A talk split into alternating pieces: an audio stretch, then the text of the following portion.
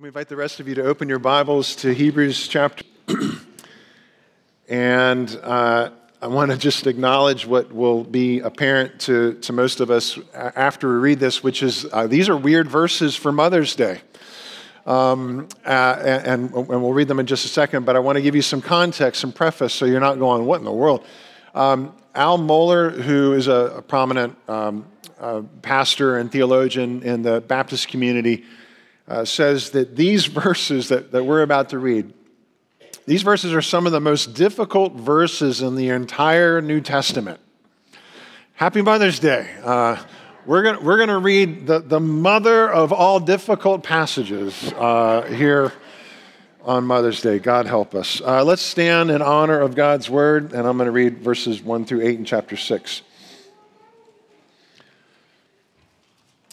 Uh, therefore, let us leave the elementary doctrine of Christ and go on to maturity, not laying again a foundation of repentance from dead works and of faith toward God, and of instruction about washings, the laying on of hands, the resurrection of the dead, and eternal judgment. And this we will do if God permits.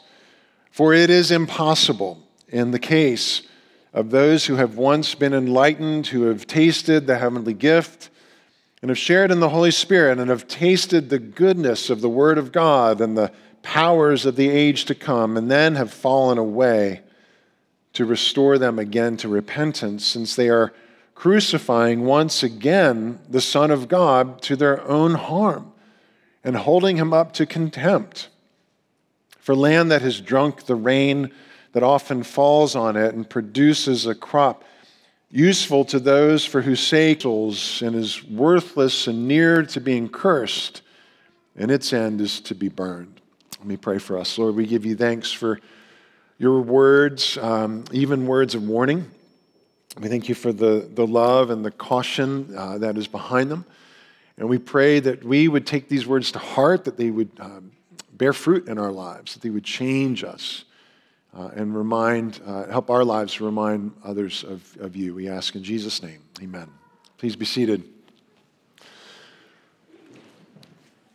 All right, wow, right? Um, the, those, are, those are sober words. They're kind of blunt, but, uh, but, but they present us with a couple of questions that we need to, to acknowledge right out of the gate. And, and maybe you know, you're going, well, I, I can see why maybe those would be uh, a little bit blunt, but I don't really understand the problem. Why, why, why is this difficult? Well, it raises two um, significant questions. First, this language of like leaving behind the, uh, the elementary doctrine of Christ. Does Hebrews want us to leave behind Jesus?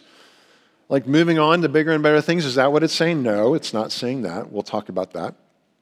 And Hebrews seems to indicate that a Christian uh, can lose his or, his or her salvation. Is that what Hebrews is saying? And no, it, it does not say that. So um, let me maybe pop those pressure quirks for you if you're, if you're anxious about those things. But, but we do want to wrestle with well, well, well, what does it say?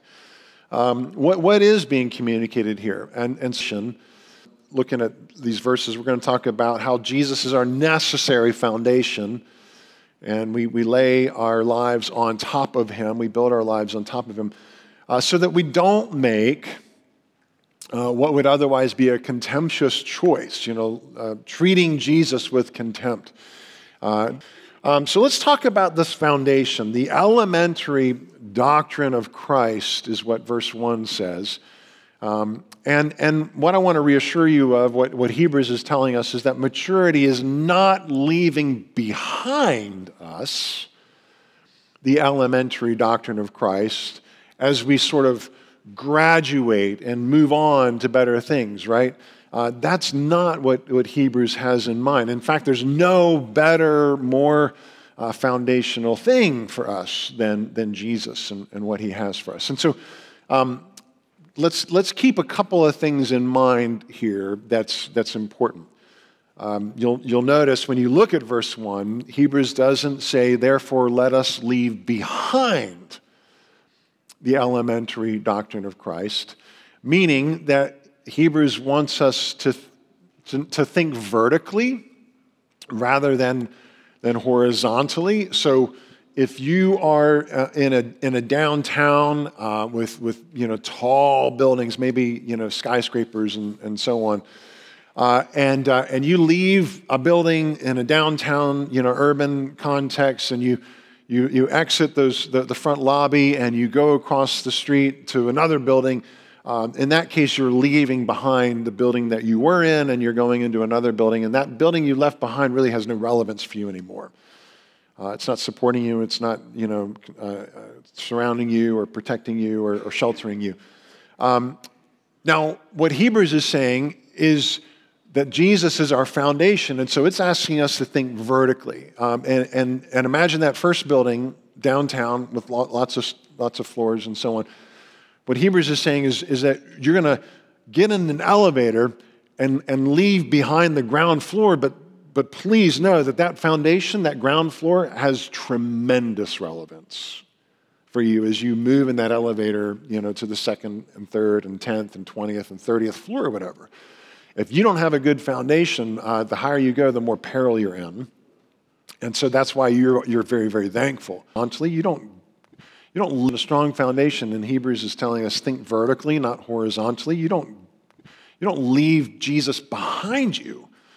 But yes, we want to, to um, leave that ground floor and move on to maturity, which is sort of the second thought here that's implied. We're not just laying a foundation, we're, we're called to build something on top of it, right? Like, how kind of um, fruitless and pointless would it be to go through the, the time and the energy and the expense of uh, drawing up the blueprints? And planning uh, and excavating uh, and, uh, and, and, you know, pouring footers and laying rebar and, and then you know, getting the, the concrete in and, and laying that foundation, pouring that foundation, you've got this nice, strong, sturdy slab. And then that, you know, builder just quits and gives up and says, well, that's, that's enough. And they just pitch a little pop tent on it and call it a day.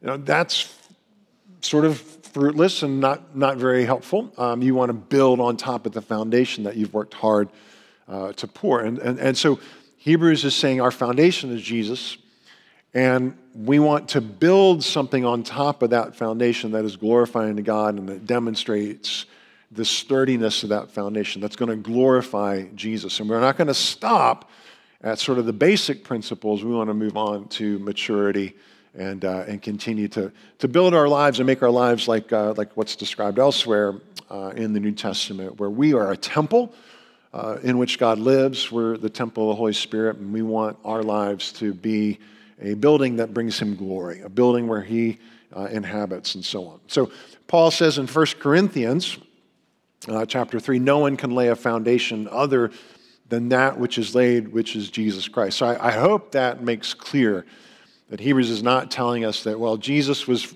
kid stuff and we don't really need him anymore in maturity. No, we absolutely do.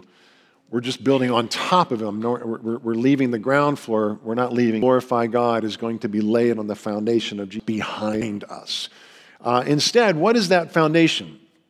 Hebrews talks about the foundation of repentance from, from dead works and of faith toward God, right? Um, when um, Martin Luther, who most of you know who he is, but if you're new uh, to the church and new to, to the Bible and so on, um, so Martin Luther was one of the Protestant reformers. And uh, he was starting to just connect the dots himself on what is the gospel? What does it mean to have Jesus and his righteousness be the foundation for his own life? And he's bringing up some points for discussion in the church saying, hey, I think we need to get back to these basics. We need to get back to Jesus as our foundation. And so he draws up a long list of, of topics for discussion called the 95 Theses and nails these to the door of the church in Wittenberg and says, we got to talk about this. And the very first point that he wanted to make, the most foundational and important thing that he wanted to state, among those 95 theses was this When our Lord and Master Jesus Christ said, Repent, and he references Matthew 4 17, Jesus willed the entire life of believers to be one of repentance. Repentance from dead works and of faith toward God. Uh, Jesus gave us a masterful uh, parable to understand what this element of our foundation really is. And he, and he told this parable in Luke 18, and, he, and he's talking to some who trusted in themselves that they were righteous and they treated others with contempt. Uh, these would be the folks who need repentance from dead works, you know, their, their, their works that they think, you know, would make them righteous before God, their works that they think make God approve of, saying, why can't you be more religious and, and, and get your act together like, like us, right? Um, so Jesus is telling this parable against those religious people. And he says, Two men went up into the temple to pray one a Pharisee, a professional religious person, and the other a tax collector, somebody who everybody regards as like a villain. And the Pharisee, standing by himself, prayed thus, and I want you to imagine coming up in front of our, our congregation, standing here for everybody to hear, and this is your prayer. God, I thank you that I am not like other people, extortioners and unjust, the adulterers, or even uh, like this tax collector behind me. I fast twice a week. I tithe all that I get and, uh, you know, and, and, he's, and he's just boasting about himself. Like the way Jesus actually tells the parable, the way it's written in, in Luke, uh, Jesus kind of makes this suggestion that he's not even praying to God, he's praying to himself. With boasting about himself, treating you know, the, the, the, other person with contempt, and then Jesus you know, pivots and he says, But the tax collector uh, standing far off, didn't even get into the sanctuary, just barely comes through those doors, sort of where John Pearson's at, you know, repentant John Pearson. Um, and, and, and, and he's standing far off, would not even lift up his eyes to heaven, but beat his breast, saying, God, be merciful to me, a sinner. And Jesus says, I tell you, this man went down to his house justified rather than the Pharisee, rather than the self righteous person. For everyone who exalts himself will be humbled, but the one who humbles himself will be exalted. So, so this gives us a tremendous um, uh, insight into w- what is repentance. I, and we, we hear that word, it's a very loaded word, it's a very churchy word. And we, we sometimes assume that repentance is, is what we do when we're sorry for bad stuff that we've done. And certainly with turning from the good stuff we do that we think or we assume is what justifies us, what, what makes us right with God, what's sort of impressive to God and says, oh, you know, boy, I want to have him or her on my team. They've really got their act together. No, repentance is, is something that we need so that we not only turn from you know, sinful works of unrighteousness, but so that we also turn from dead works of righteousness. Because none of it matters before God if it's done in our own strength for our own credit. Does that make sense? This is foundational. This is fundamental to what Jesus preached. You know, Martin Luther considered it fundamental to the gospel. We do too. And, uh, and that's why repentance and faith are what, you know, is, what, um, the, in terms of getting into heaven, repentance and faith give us that ticket rather than, you know, our behavior.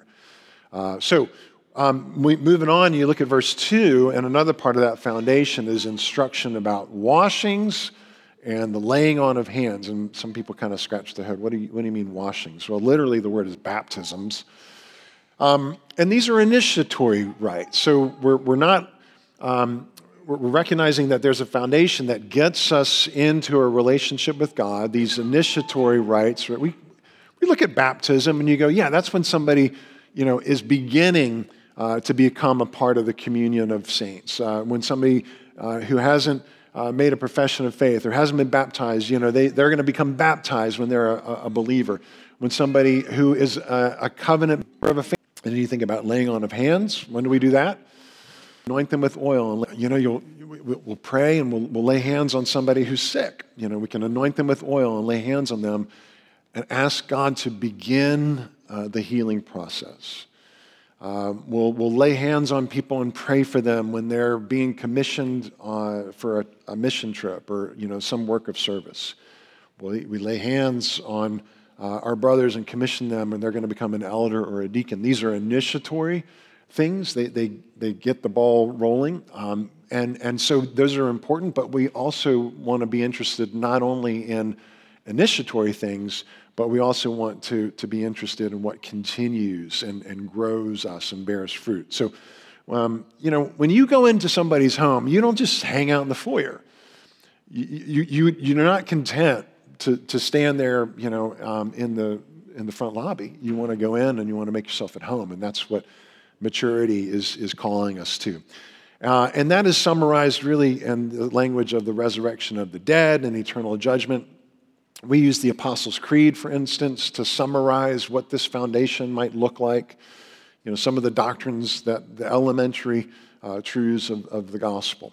Uh, we, we've recited these already today, things like how we believe in God the Father Almighty. We believe in Jesus Christ, his only Son, our Lord, how on the third day he rose again from the dead, how he ascended into heaven, how he's seated at the right hand of God, and we believe in the church, and we believe in the resurrection of the body and the life everlasting. And, and we believe these things, right? Do you? These are the elementary uh, doctrines, these are the foundational things. And are we prepared for things like uh, resurrection, of Jesus? Um, Hebrews is calling us to, to build on the foundation of Jesus, to not leave that foundation behind us, but to build on top of it so that our lives would bring glory to Him, that we would not remain infants, but would grow to maturity, so that ultimately we would not uh, make a contemptuous choice, but enjoy the, the benefits of Christ. Now, the next verses are where people kind of go, oh, I don't know about this.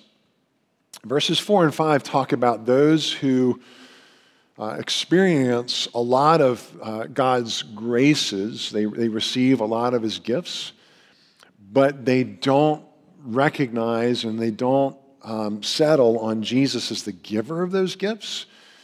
Uh, and it says that it's impossible in the case of those who have once been enlightened, who have tasted the heavenly gift, who have shared in the Holy Spirit, have tasted the goodness of the Word of God and the powers of the age to come, and have fallen away to restore them again to repentance. So it sort of sounds like Hebrews is saying you can become a Christian, you can be saved, and then lose that salvation.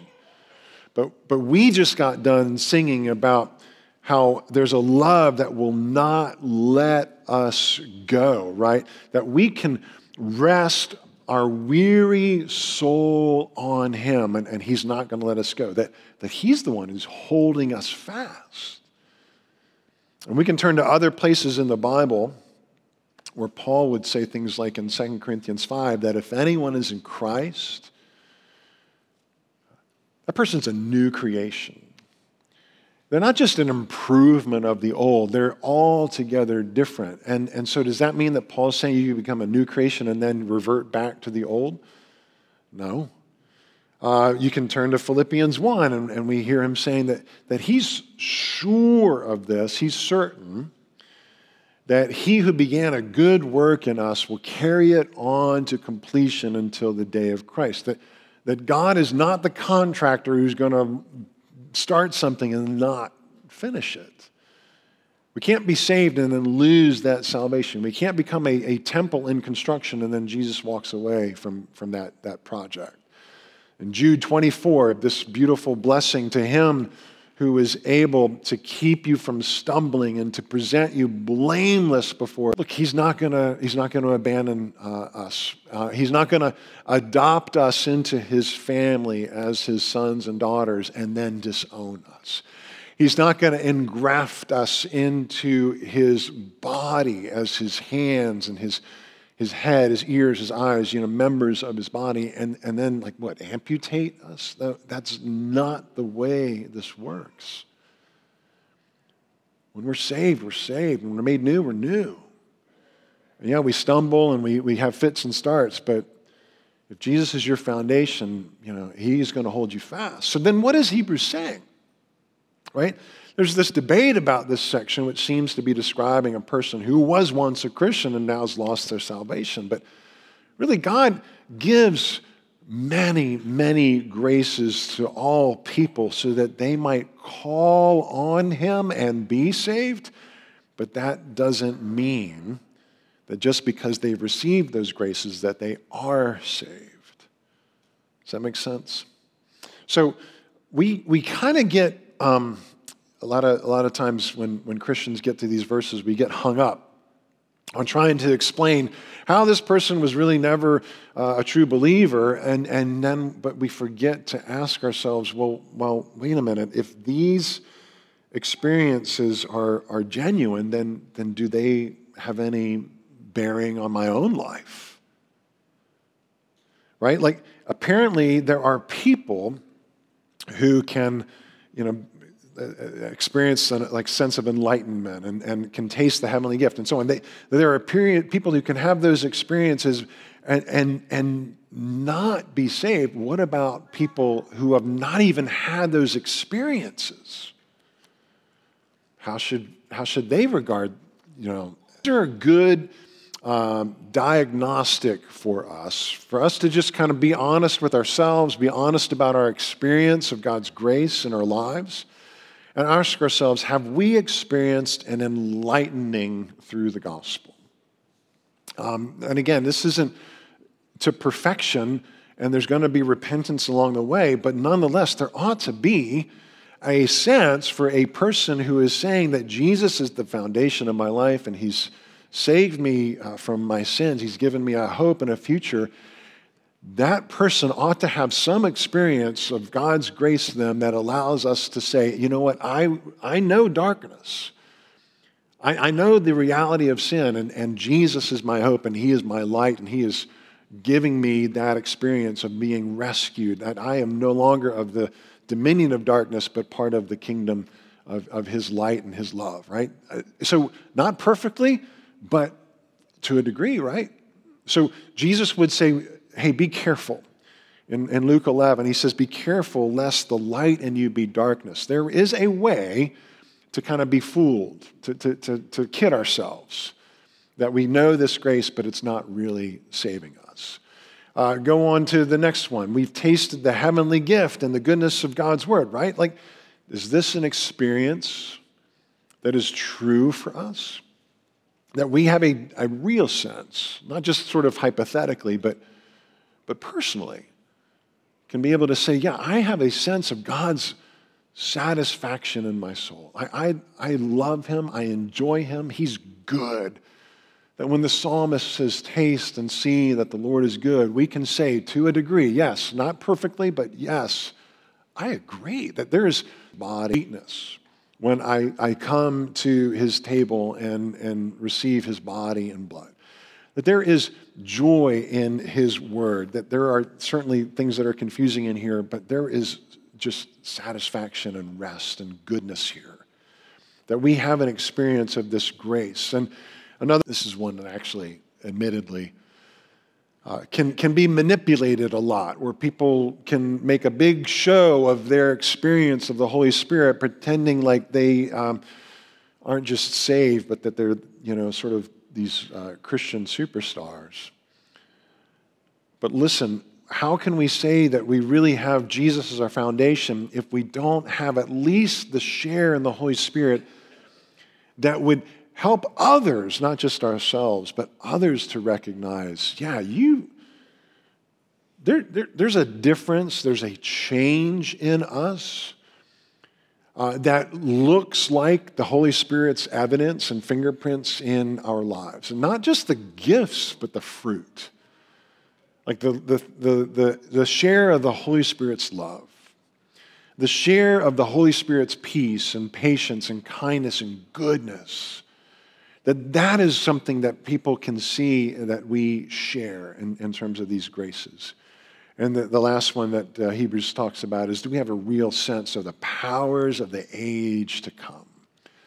Look, if it's possible uh, for like an impostor, right, to, to have a sense and to share in the grace of the power of the age to come and still not be saved, then how can any of us say that we're saved if we don't have a sense at all of the power of the age to come? what do we mean by this?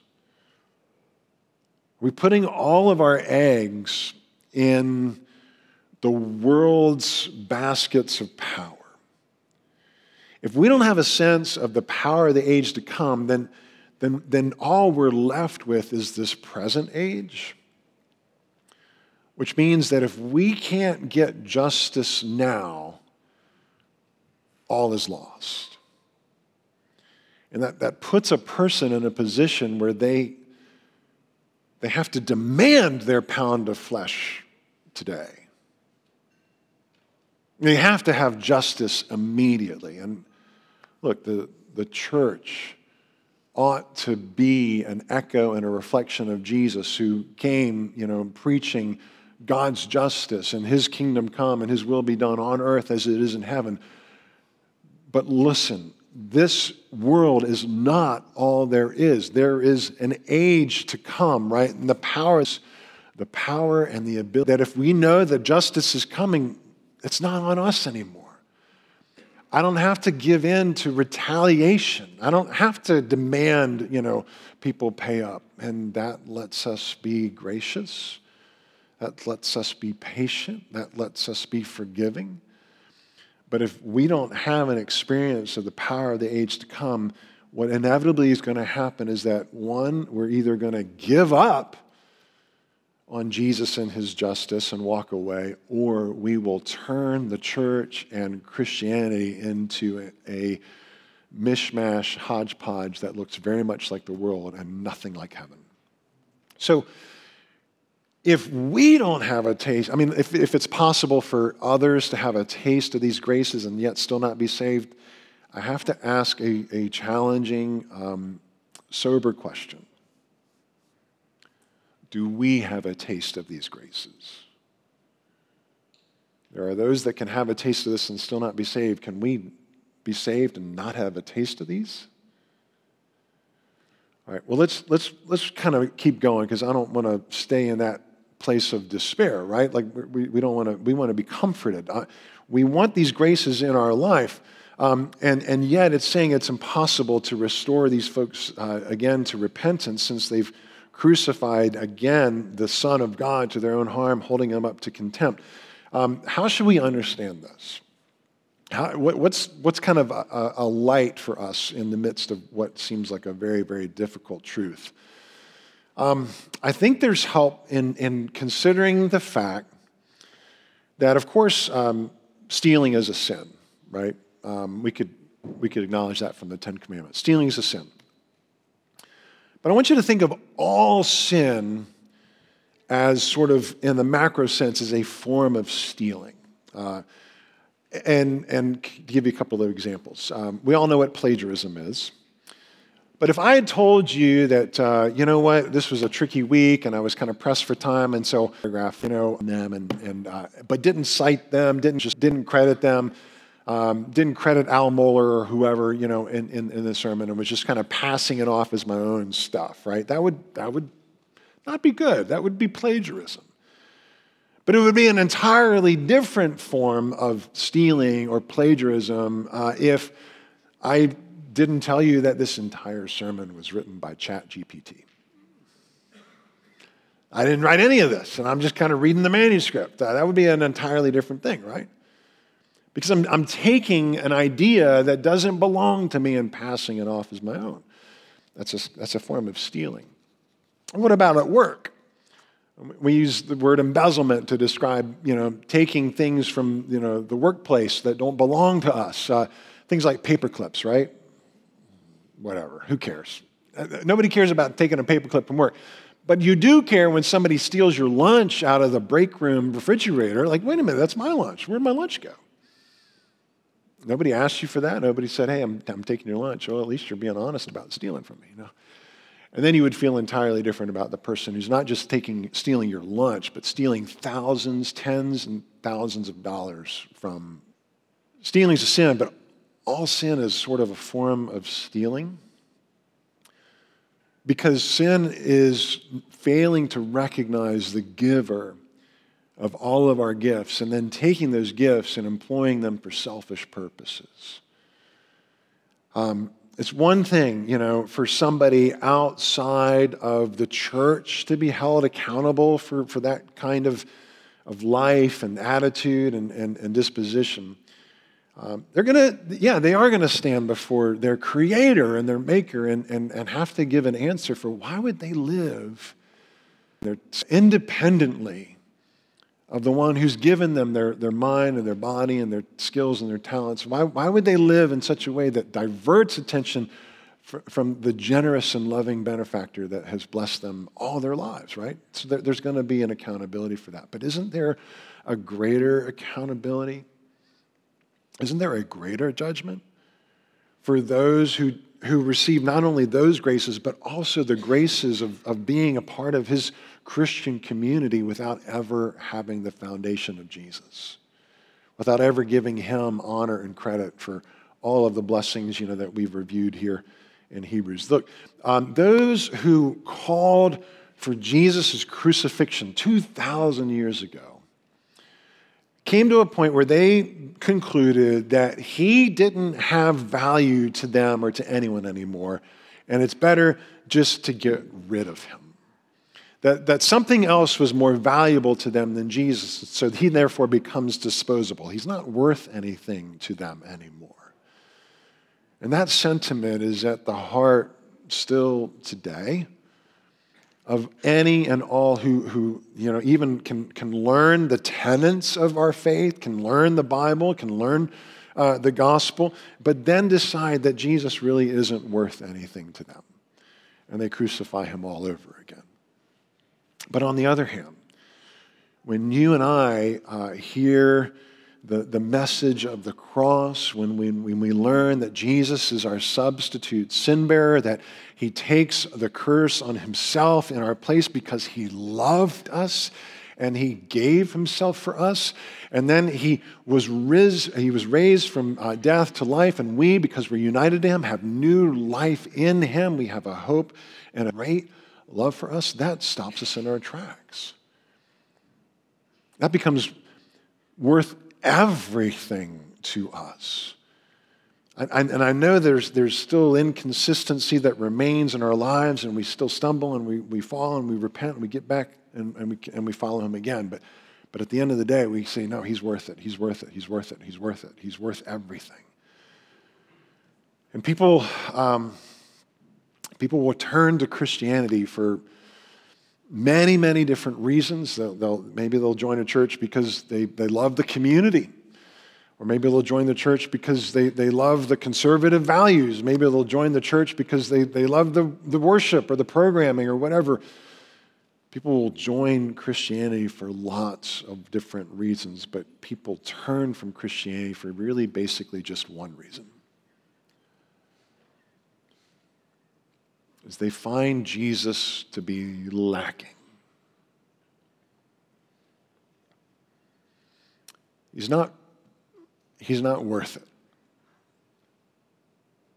Because he didn't give them what they wanted, which tells us, right, that, that they want something besides Jesus. And if there's anything that we know about, about the gospel is that it's about Jesus. He, he's not a means to something else, He's the end. And heaven surrounds him, and heaven's in love with him, and, and, and we ought to be as well. And he blesses us with wonderful things, but, but he's the thing. he's the center, and, and that's what we want, and that's why he's worth it. So, so, how then can you and I be sure that he's our foundation? How do we know he's, he's worth it to us? In verses 7 and 8, uh, give us a clue here. It says that the land that has drunk the rain that often falls on it and produces a crop useful to those for whose sake it is cultivated, that person receives a blessing from God, right?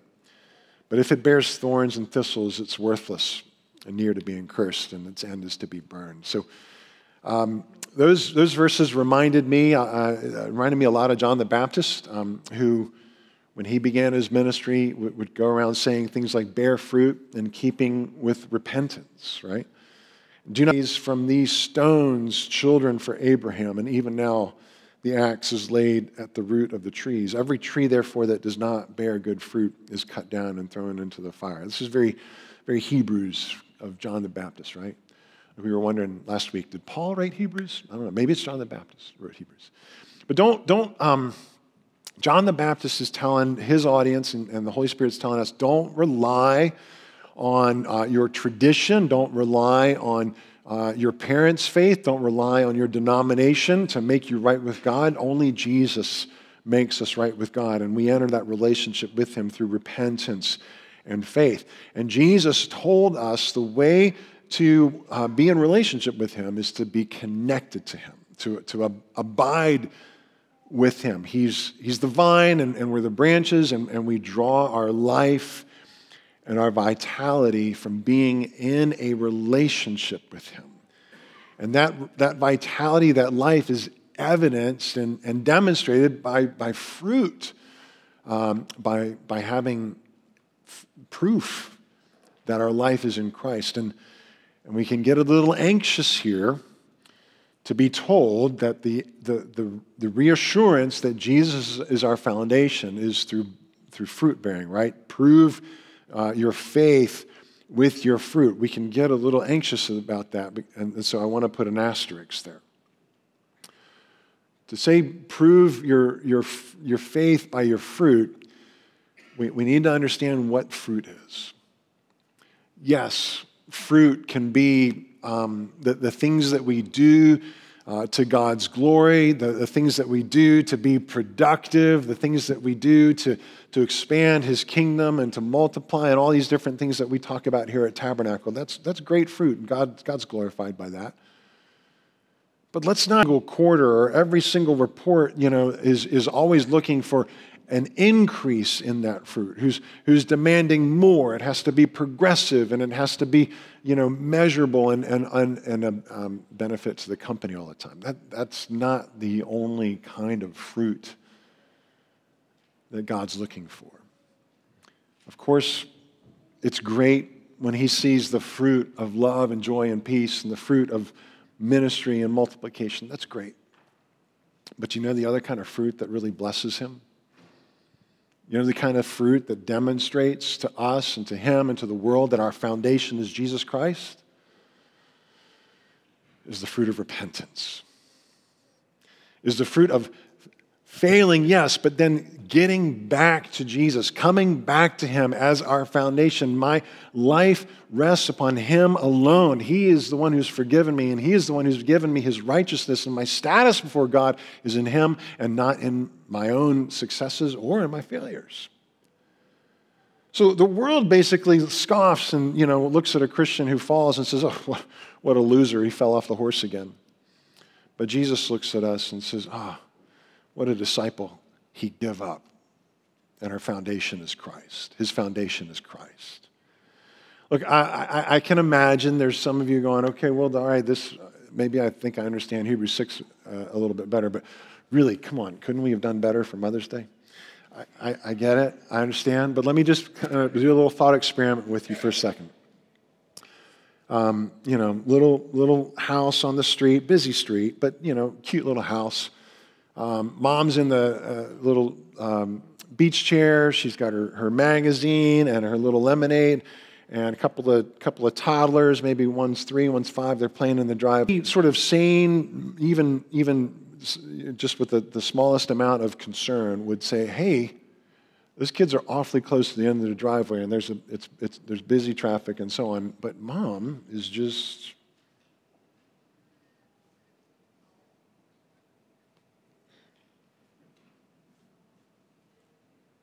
doesn't say anything. Absorbed in her magazine, enjoying her lemonade, or maybe doesn't want to, you know, say anything that would bum her kids out. And you would go, where, what kind of, what kind of mother is that? What, what kind of love would that be if that mother did not, out of a sense of compassion and concern um, that her kids thrive and are protected and are safe? What kind of mother would she be if she didn't say anything?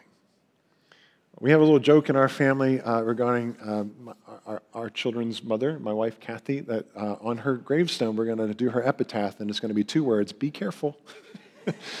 because whenever our kids go out the door, be careful, uh, bye, get, be careful, be careful. And, and, and it's wonderful because it's her heart of protection over our kids. She's mama bear. And she's making sure they're going to be okay and wants them to be mindful of you know, everything that's out there. And have a good time, of course. But isn't that a heart of love? And doesn't God love us and care for us? So, this is God's way of reminding us look, there, there are significant perils out there, but if your foundation is Jesus, you're good.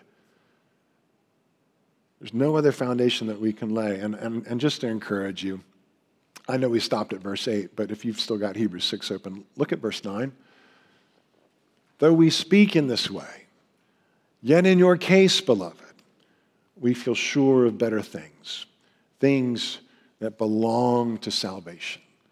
You have the foundation. Now build on it. Let me pray. Lord, thank you for your word. Thank you for all of its truths, uh, even the thinking. Help us to grow. Lord, thank you for your protective love for your children. Uh, thank you for your wise warnings that teach us um, not to be, uh, not to take things for granted, uh, but to drill deeper uh, and to grow and to mature in our understanding of how Jesus is our foundation. And through ongoing faith and repentance, we can live lives, whether we're having good days or bad days, where you are glorified, not only in the ways that you're growing love and joy and peace in us, but also in the ways that you're growing us in repentance and faith. In Jesus' name we pray.